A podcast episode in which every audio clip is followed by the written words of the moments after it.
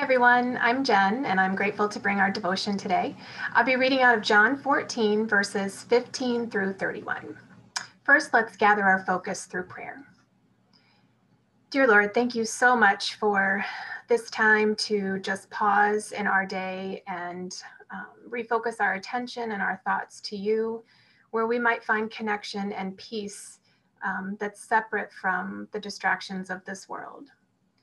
God, please bless us as we read your words, hear your words, and really think about what it is that you want us to know and what you need us to learn from your word. In your strong name we pray. Amen. Okay, so again, I'll be reading out of John 14, verses 15 through 31. If you love me, you will keep my commandments, and I will ask the Father, and he will give you another advocate to be with you forever this is the Spirit of truth, whom the world cannot receive, because it neither sees him nor knows him. You know him because he abides with you, and he will be in you. I will not leave you orphaned. I am coming to you. In a little while, the world will no longer see me, but you will see me. Because I live, you also will live. On that day, you will know that I am in my Father, and you in me, and I in you.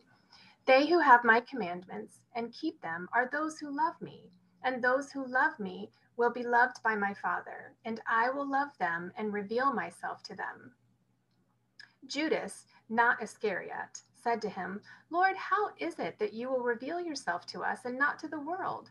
Jesus answered him, Those who love me will keep my word, and my Father will love them, and we will come to them and make our home with them.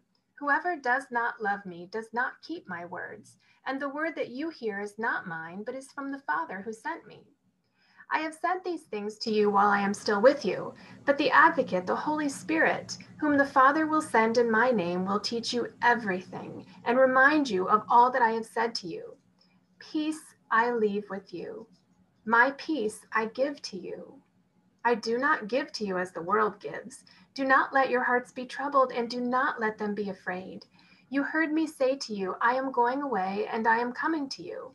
If you loved me, you would rejoice that I am going to the Father, because the Father is greater than I. And now I have told you this before it occurs, so that when it does occur, you may believe. I will no longer talk much with you, for the ruler of this world is coming. He has no power over me, but I do as the Father has commanded me, so that the world may know that I love the Father. Rise, let us be on our way. Sometimes we wish we knew the future so we could prepare for it. Knowing what's to come will give us certainty and a peace, a feeling of peace. But we don't have to know what will happen next, as God does know.